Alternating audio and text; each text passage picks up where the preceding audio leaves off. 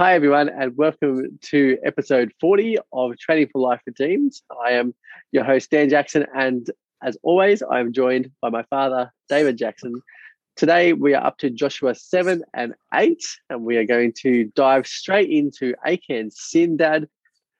What's going on? Joshua and the Israelites have just been told to destroy Jericho, burn everything, get rid of it all, and it says they kind of did that. But then Achan just steals some gold and treasure. I presume they're idols uh, that he's stealing as part of that as well, and it just it causes havoc for Israel.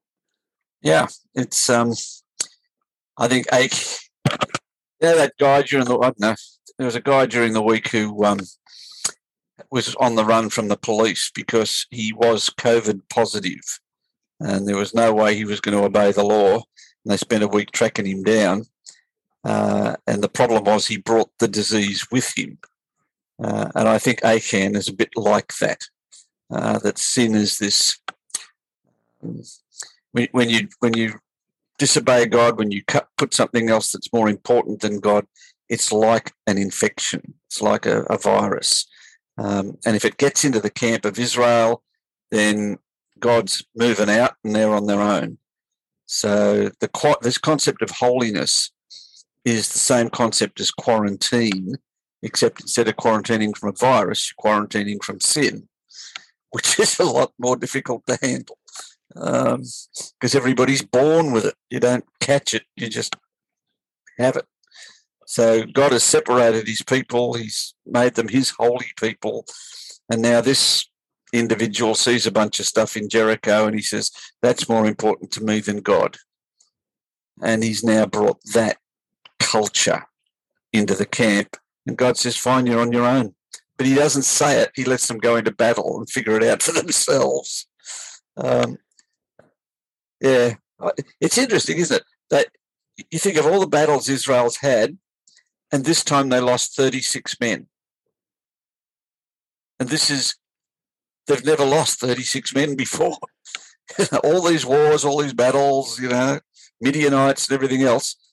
36 men and yeah, out of over a million, right? they got an army of 600,000. Yeah. Right? They lost 36. They're not used to losing anybody in battle because Yahweh fights for them. And now they're sitting there going, What happened? Um, yeah, what did we get wrong? what did we get wrong?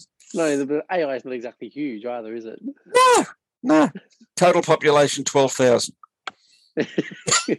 yeah, against six hundred thousand. Yeah, against that's right.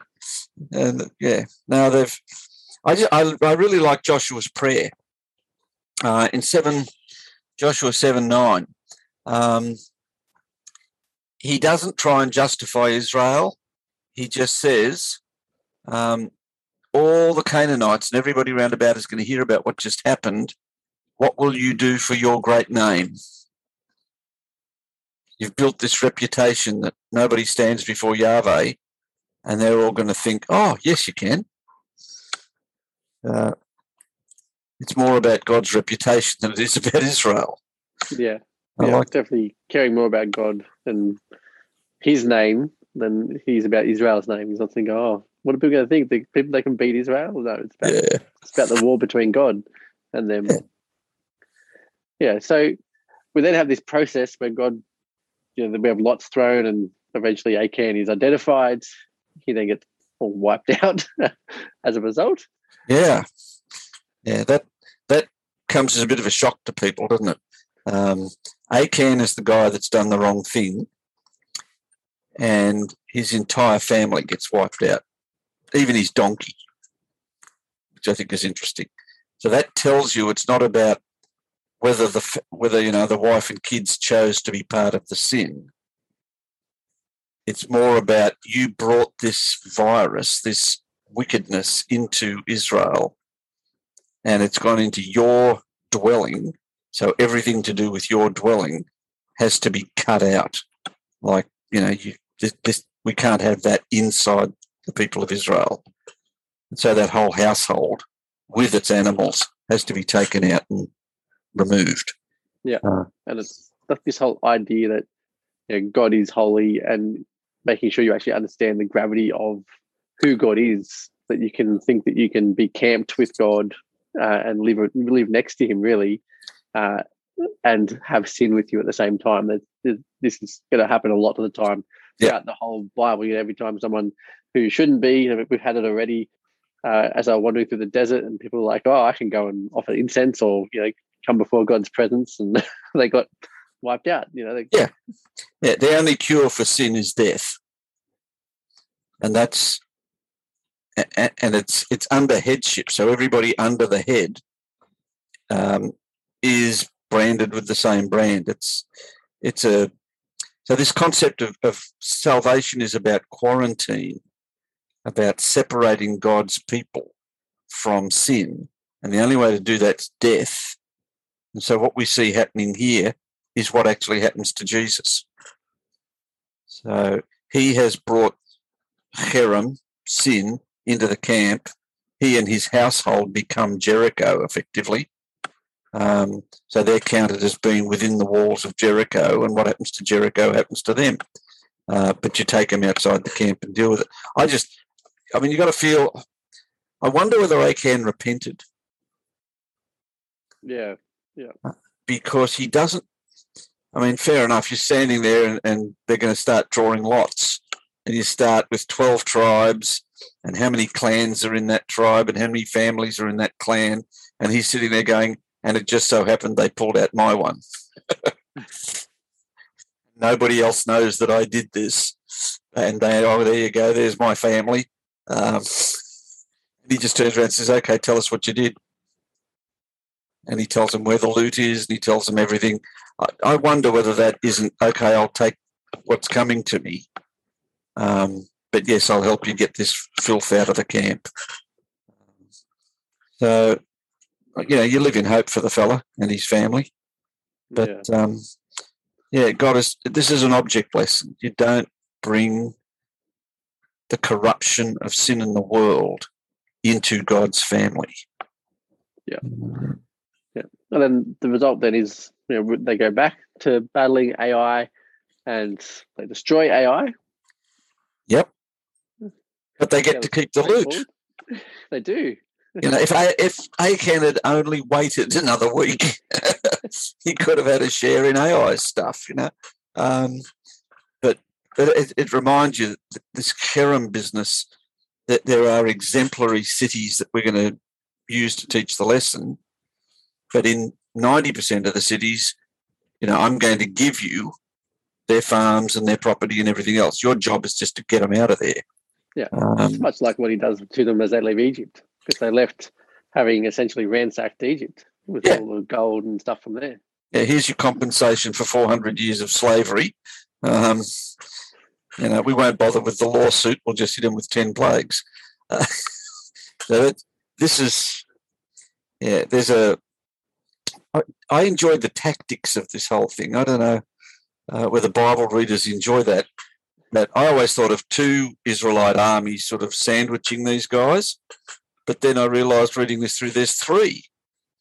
He's got one on the north side, one on the west side, and then his little feint comes up the hill, um, draws them all out of the out of the town, and then a few fellas go into town and finish the town off.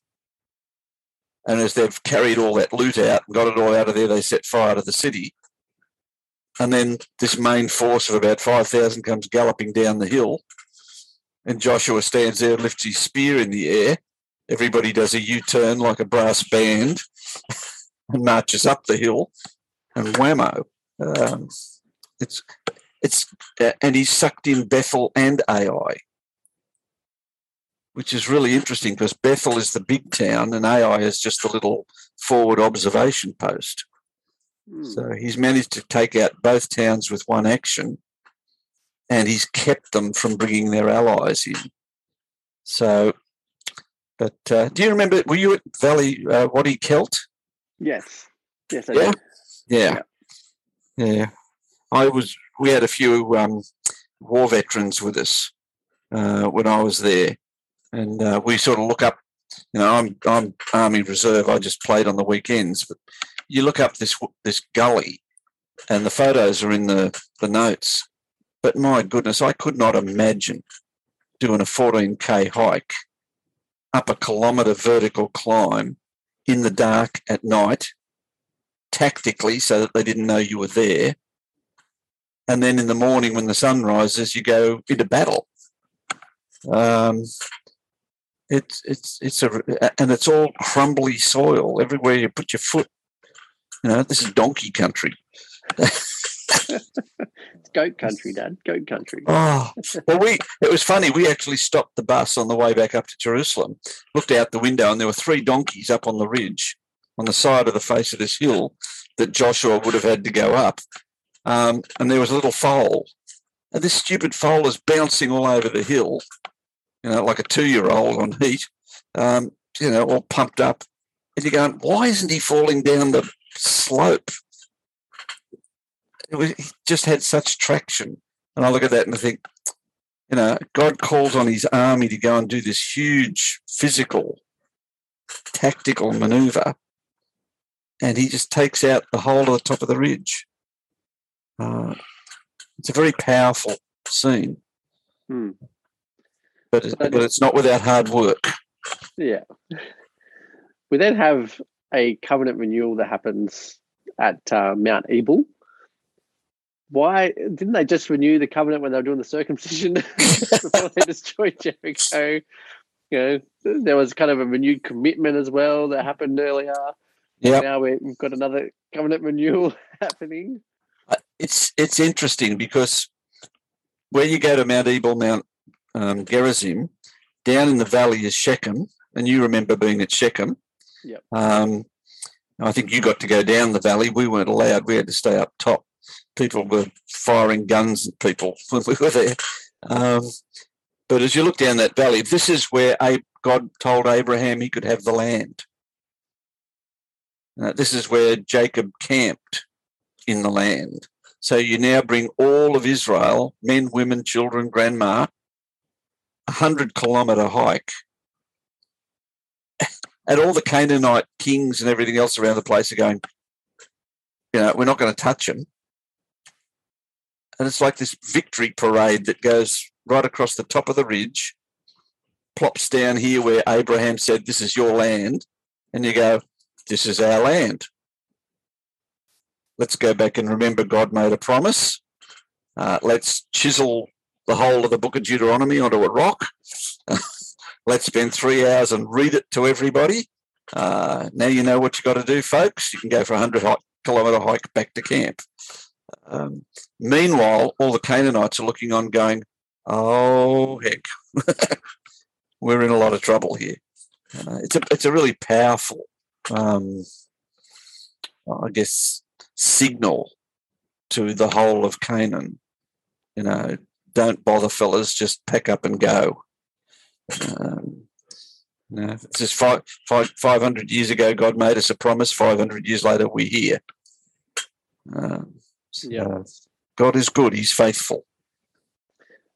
Well, that brings us to the end of episode 40, the end of Joshua 7 and 8. Uh, If you enjoyed this episode, we would love it if you would leave us a review.